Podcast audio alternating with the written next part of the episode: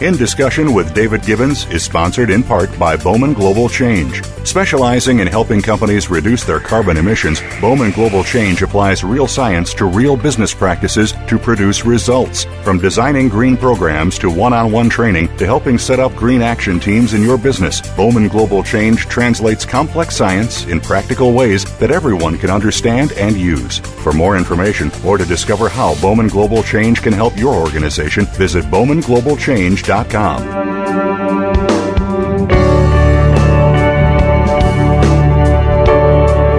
My guest today on In Discussion in a three part series, Dr. Brian O'Leary, a scientist philosopher with 50 years of experience in academic research, teaching, and government service in frontier science and energy policy. He was a NASA scientist astronaut during the Apollo program the first to be selected for a planned Mars mission, and participated in unmanned planetary missions as an Ivy League professor. Over the past four decades, Dr. O'Leary has been an international author, speaker, peace activist, founder of non-profits, and advisor to progressive US Congress members and presidential candidates. His latest book, The Energy Solution Revolution, describes the enormous potential of breakthrough clean energy technologies, their suppression, and their logical necessity for our survival. Zero point vacuum energy, cold fusion, and advanced hydrogen and water chemistry could provide us all an abundant future for all of humanity. In 2004, he and his wife, the artist Meredith Miller, moved to the Andes in Ecuador, where they co-created Montesueños, an eco-retreat an educational center dedicated to creativity and the rights of nature. Dr. Brian O'Leary. Brian O'Leary, welcome back again. What an enormous pleasure it is to have you sharing time again in this third program in the series. Well, thanks, David. I'm glad to be back on again. I'd like to carry on the series, Brian. Enjoyed a wonderful first program that talked about uh, your life and career.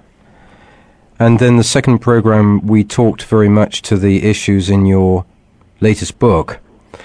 What I'd like to do in this program and really acting as a preface for our bridge program coming up on the 31st with Professor Bill Tiller and Nassim Haramein from Hawaii is if we may talk about consciousness something that would be wonderful to define more. And I loved navigating through your website, and there was one quotation that I liked particularly. We find ourselves in the 11th hour of humanity's personal fragmentation, cultural violence, and environmental decay. While this is indeed a profound crisis, we have before us unprecedented opportunities to begin anew in spite of it all. And most importantly, at the end of your quotation, and time is of the essence, and I think that we had quickly come to that conclusions in our prior programs.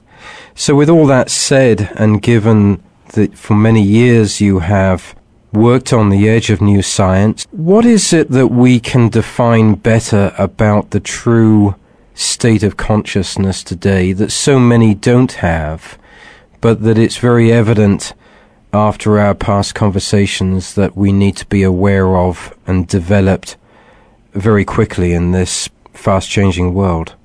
Yes, consciousness is, is a very uh, broad and sometimes vague term, and it's very difficult to define because it relates to that part of us that connects with the entire universe and transcends time and space. And uh, in our Western way of thinking, this is almost like heresy. It's not considered grounded or, or valid view of the universe. Whereas throughout all of time, many of our forebears and many other cultures have been aware of this. And so it's kind of, if anything, it's the Western view that's idiosyncratic.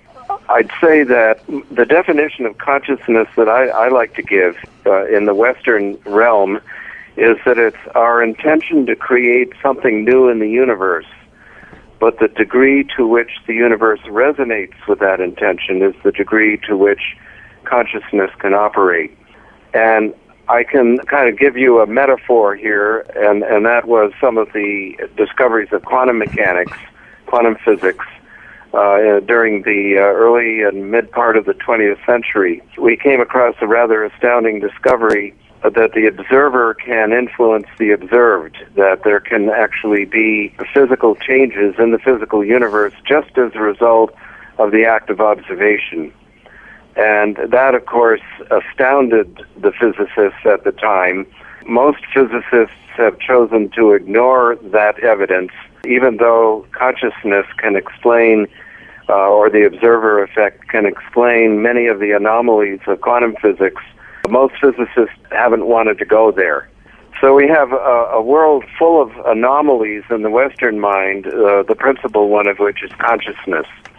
And it, I can even carry it further and say that the four known forces of physics, the, the gravity, electromagnetics, uh, weak atomic force, and strong nuclear binding force, many physicists think that's all there is. And that if we can only reconcile those four known forces, then we'll have the universe understood. But in fact, there is a fifth force, which, for lack of a, a better term, I call consciousness which preempts all the other four and can actually uh, override it, which causes no end of problems for many physicists who try to express these things mathematically.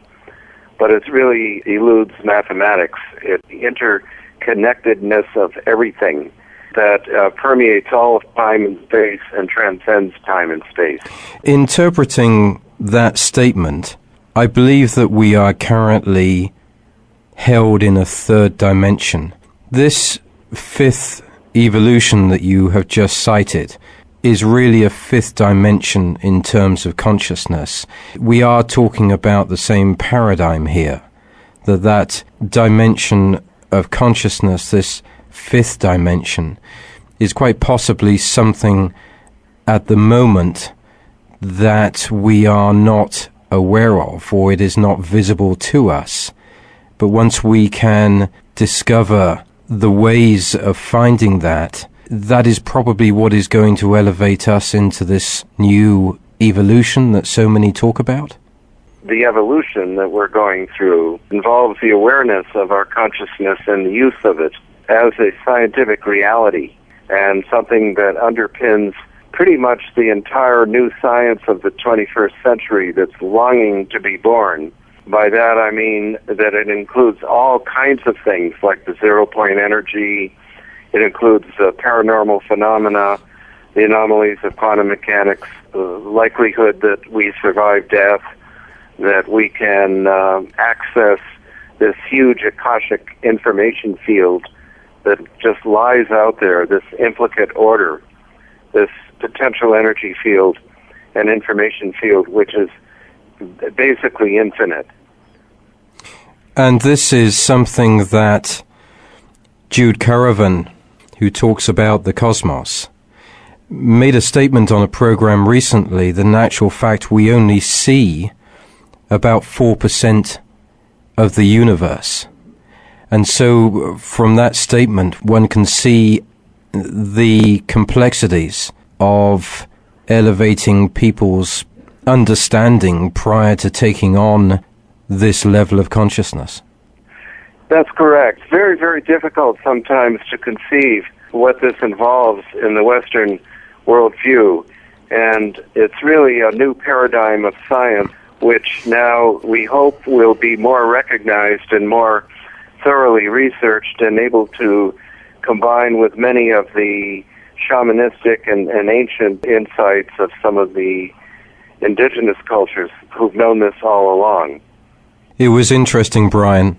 I was looking at Barbara Marx Hubbard's website, and I have spent uh, much time with her in recent months.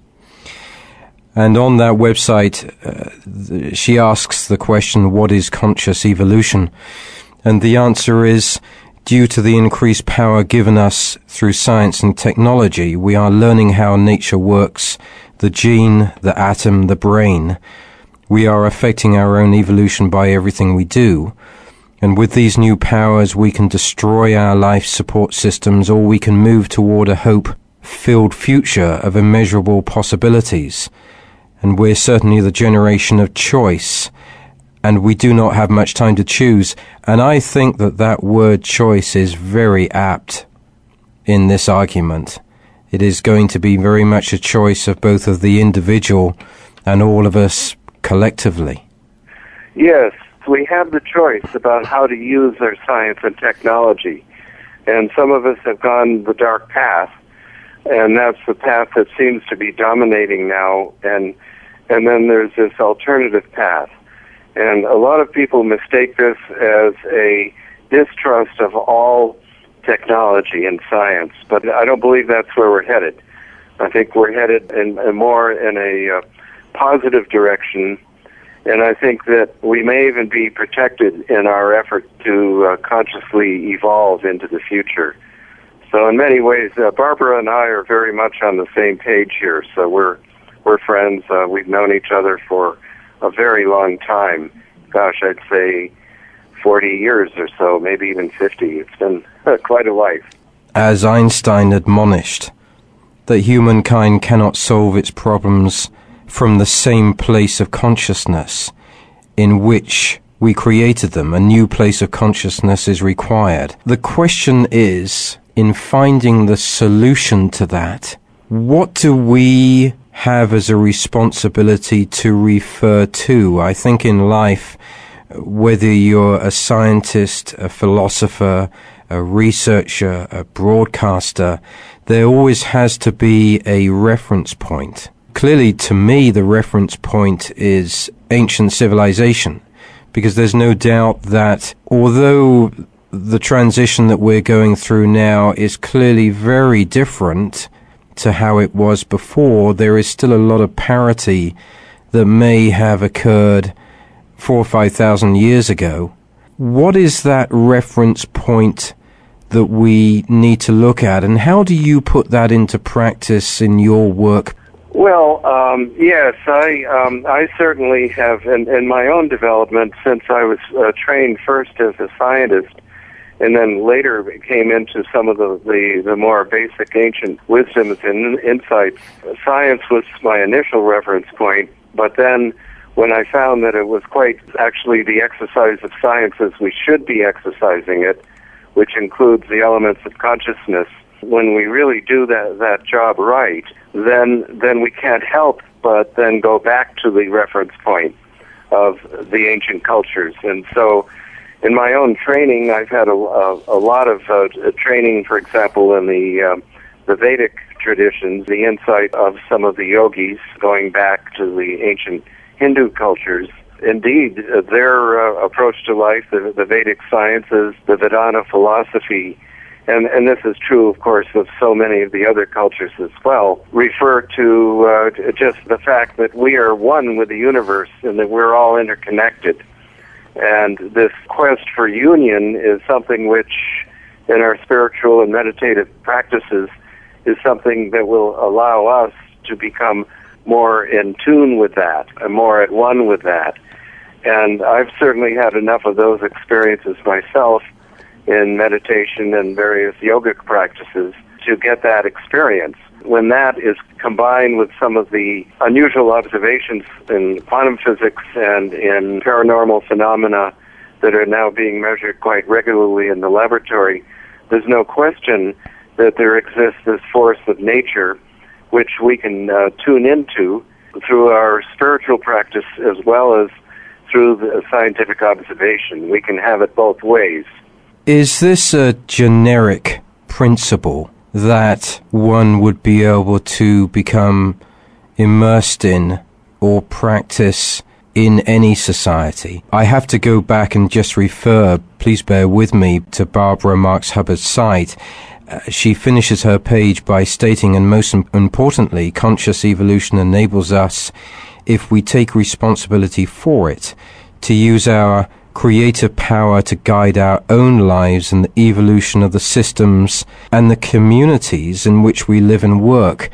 And it is somewhat of a gate that we have to traverse here because those levels of consciousness that you may find in the developed nations megacities versus the type of consciousness that you would find in an environment like yours are very different. And is it not a question of creating a synergy, creating a generic platform?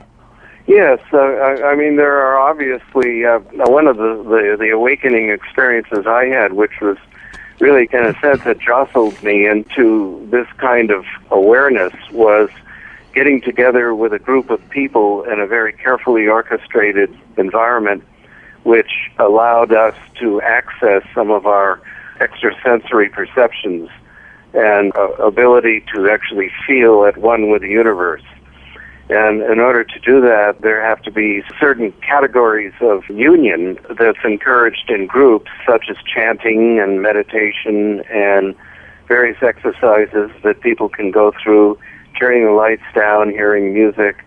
All of these kind of right brain processes help a great deal. You would be talking about in that the use of Reiki, th- those sorts of principles as well in that? Oh, yes, absolutely. Because, of, of course, as soon as we start to experience these things, whatever it is, and Reiki is a wonderful example of how, like, the manipulation of an energy, the energy field of a body, which you can't see, but which is nevertheless very much there, can actually create healing reactions. These are all wonderful indications that we're dealing with something that goes way beyond what we've been assuming all along, that our senses go way beyond the five senses of, Western thought. In other words, there's so many modalities out there, so many practices, alternative practices. Unfortunately, a lot of that's been divided and ruled, so it, it hasn't been, let's say, on the front pages of newspapers or on the media that much, or at universities or, or any kind of mainstream setting. But in fact, many of these alternative approaches, both experiential and, and scientifically measurable approaches, do point inevitably toward the primacy of consciousness, transcending time and space over everything. We talked yesterday to this. I think I made the statement upon which you responded that I felt that for now it was important to focus on Mother Earth uh, more so than the humanities.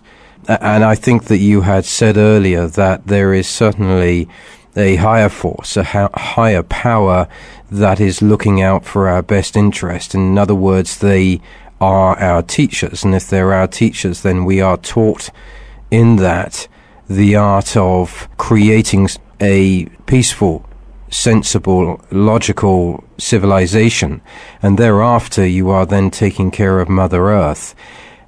With all of those principles, though, and in your work, what is the process? I know that intentionality becomes very important here, but is the process in all of those forms that you've talked about previously, as in Reiki and meditation, etc., preface the following stage that then takes you to nature, to understanding the universe? Is it a priority first to create the consciousness in the human being prior to then placing that consciousness into a universal concept?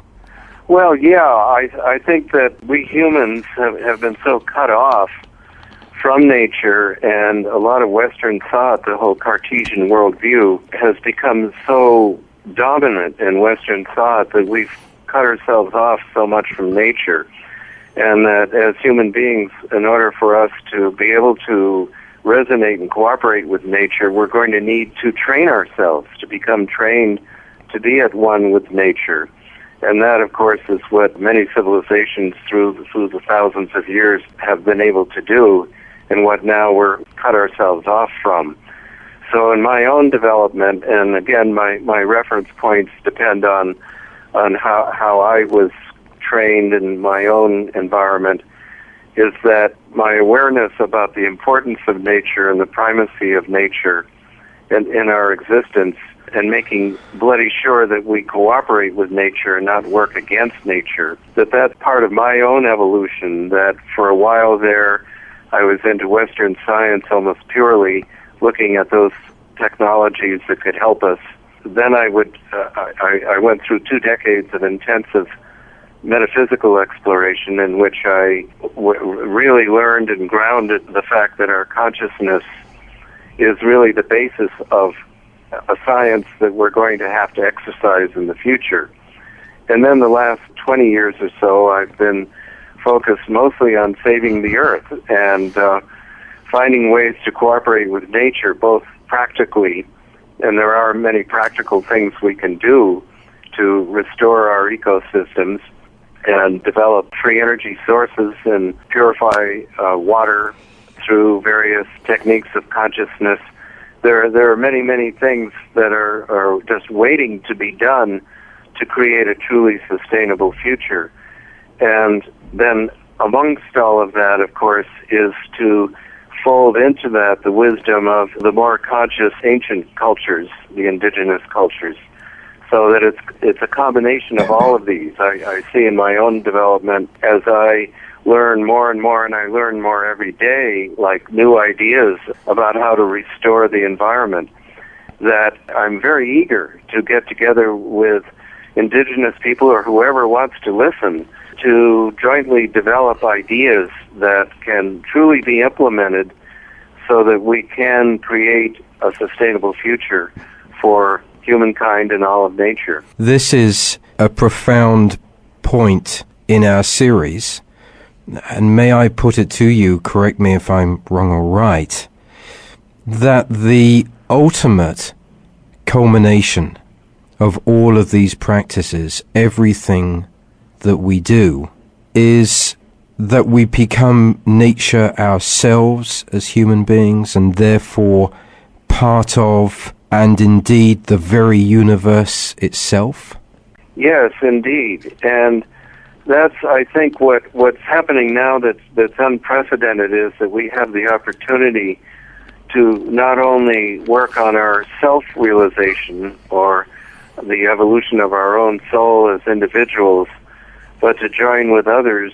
And of course, that means nature itself, nature and the universe, that we're all part of one that we're all interconnected, absolutely interconnected, and it's an instantaneous phenomenon. It's not limited by any kind of materialistic force, the physics or electromagnetics or or anything of that sort. We we are a part of all of this. We're one with it, and it's just such an exciting time because there there's just so much destruction going on. That's obviously not the way to go.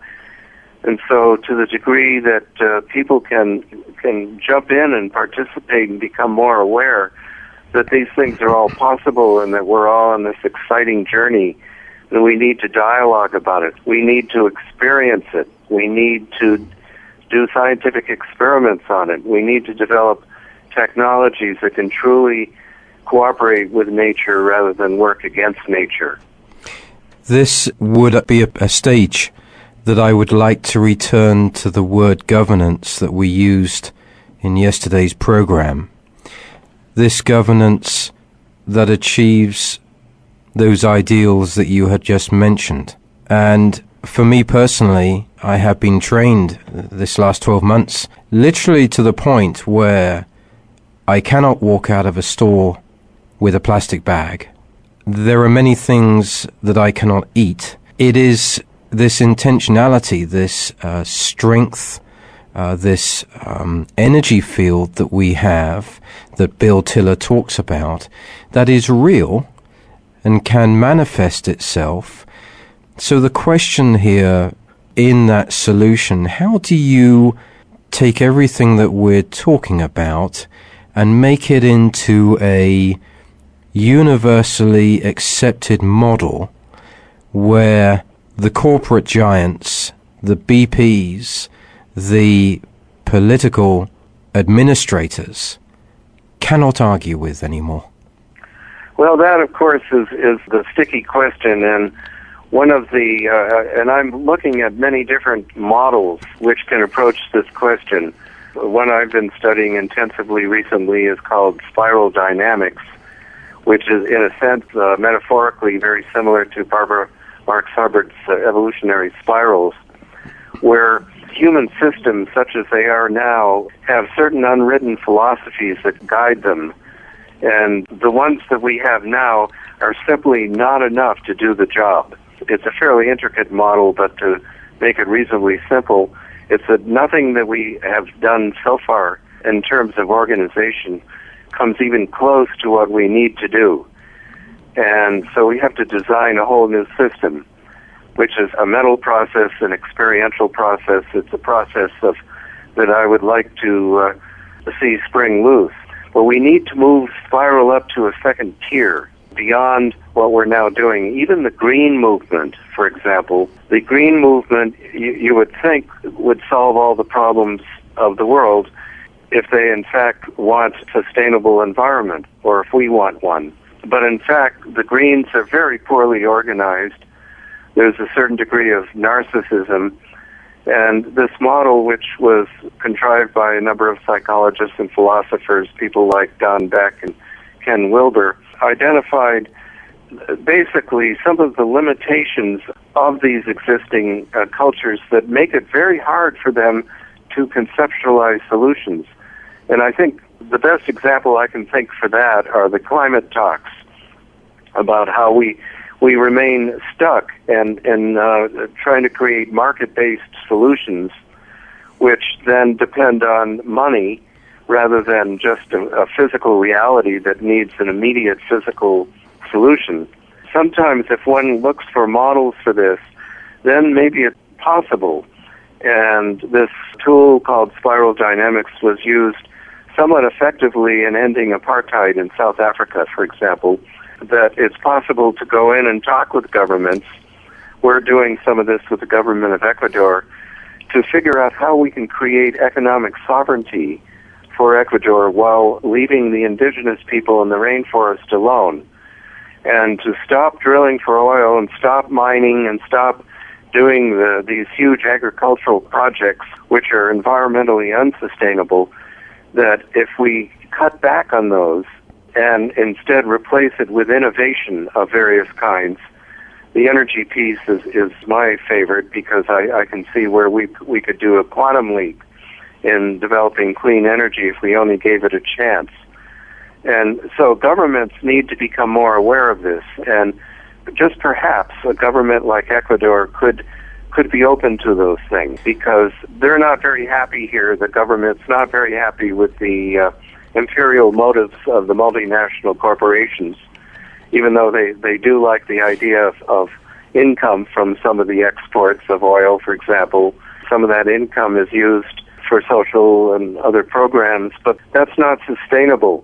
So the governments somehow have to be both mollified, in other words, where, where various factions, various conflicting groups are given some sort of benefit and there is some sort of concrete proposal on the table to actually, in fact, embrace innovations and create uh, opportunities for the various groups as we go along, as we make the shift. These spiral dynamics that you talk about, though, my question would be that humanity uh, and the way that you've just expressed that complex situation, that dynamic that you have in Ecuador, where on the one side, the indigenous population do not need any further disruption to their natural world.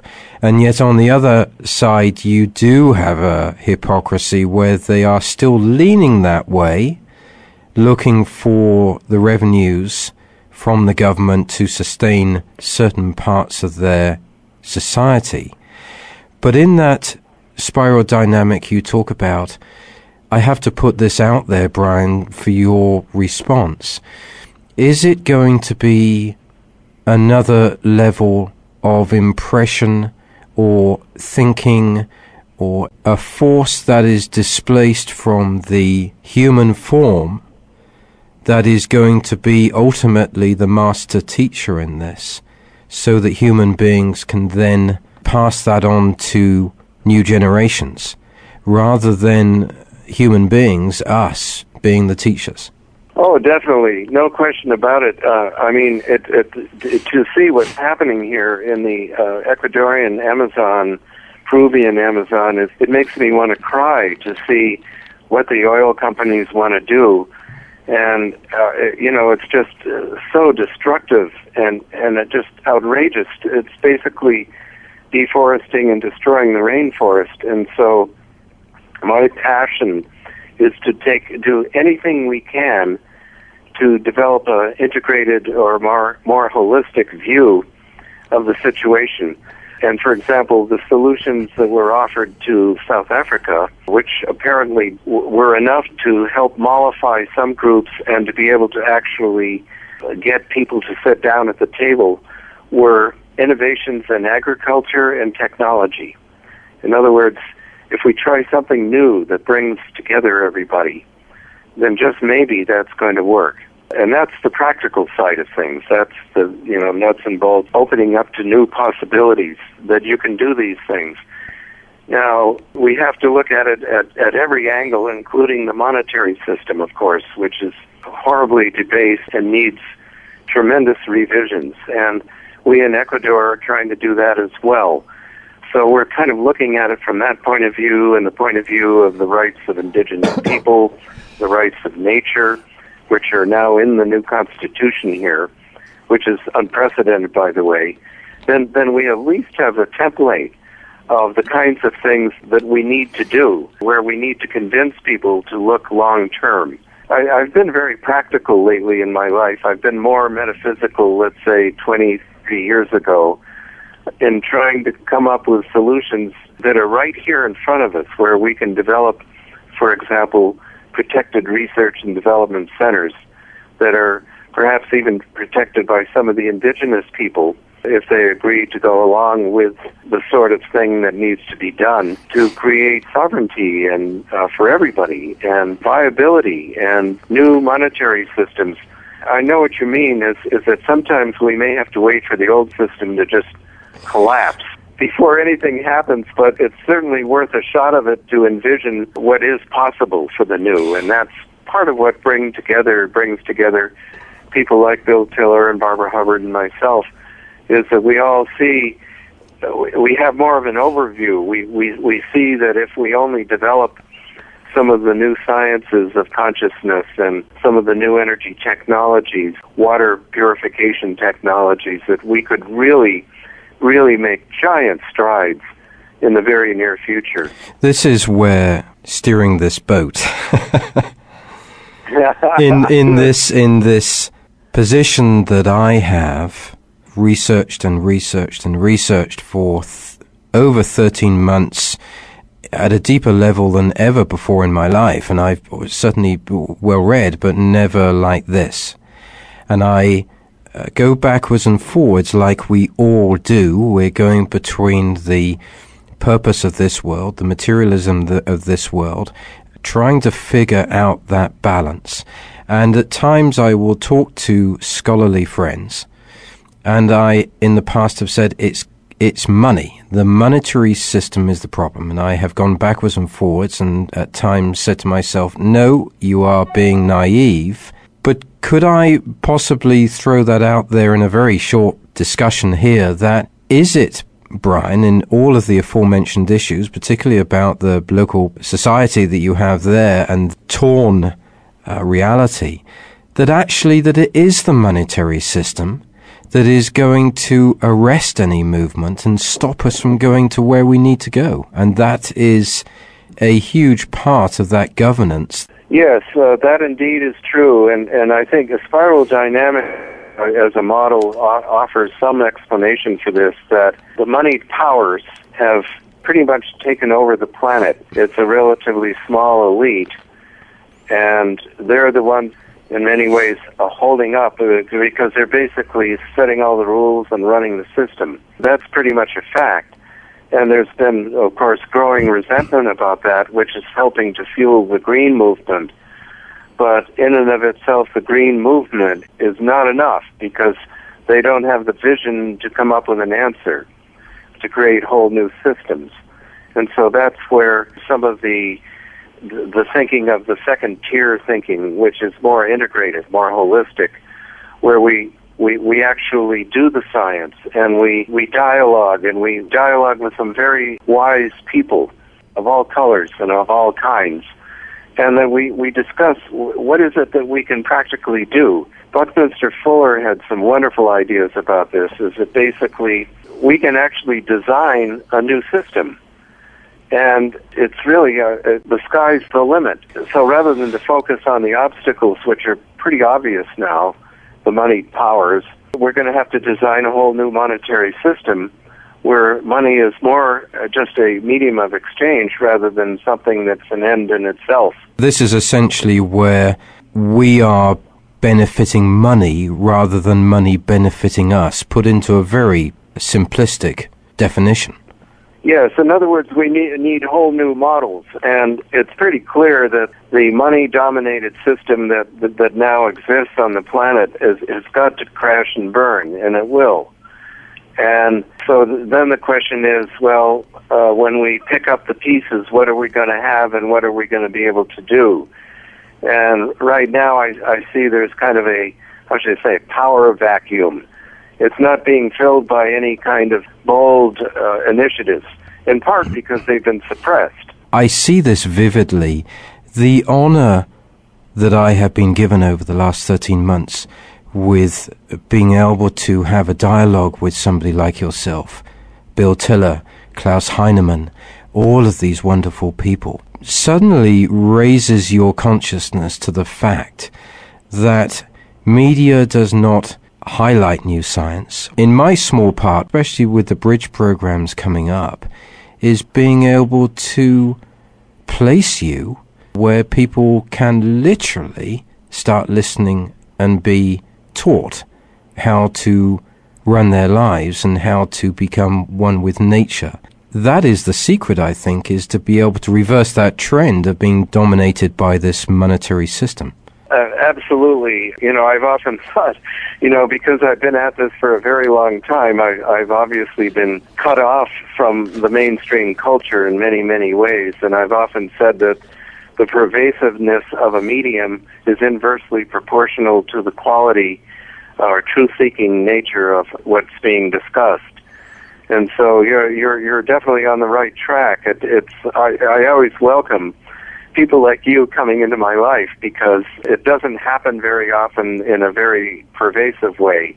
I'll, I'll give you an example is that I was one time called by a producer from the BBC. They were going to be doing a special on new energy technologies. As it turned out, I was uninvited from the show because when they found out what I meant by new energy technologies, it wasn't what they meant.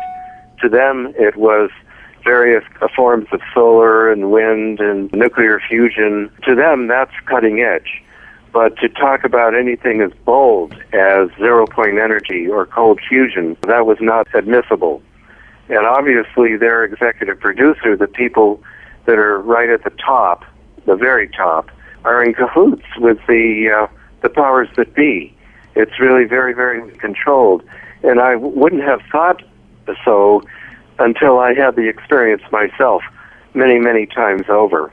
What would be your final conclusion to this series of programs and looking forward to our bridge programs coming up? Well, I'm, I'm looking forward to creating more dialogues and to be able to create a new paradigm for us all because I know it's there. All we have to do is open our minds to that possibility. Brian O'Leary, it has been an enormous pleasure sharing these three programs in the series with you. I'm looking forward so much to developing this on our future programs, and I'm sure that we are going to make huge strides in the future. Thank you. Thank you, David. All the best. And to our listeners today, I do hope that you have enjoyed this three program series with Dr. Brian O'Leary from Ecuador. You can gain information on this and any other program in the series at davidgibbons.org. Meanwhile, wherever you are in this world, good morning, good afternoon, and good evening.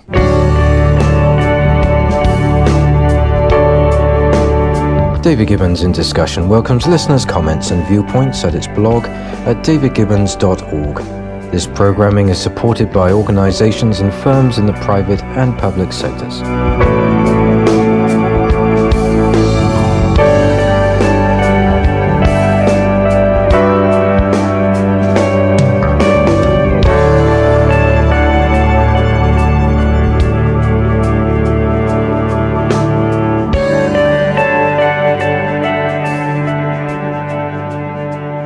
In Discussion with David Gibbons is sponsored in part by Bowman Global Change. Specializing in helping companies reduce their carbon emissions, Bowman Global Change applies real science to real business practices to produce results. From designing green programs to one on one training to helping set up green action teams in your business, Bowman Global Change translates complex science in practical ways that everyone can understand and use. For more information or to discover how Bowman Global Change can help your organization, visit bowmanglobalchange.com. Inc.com.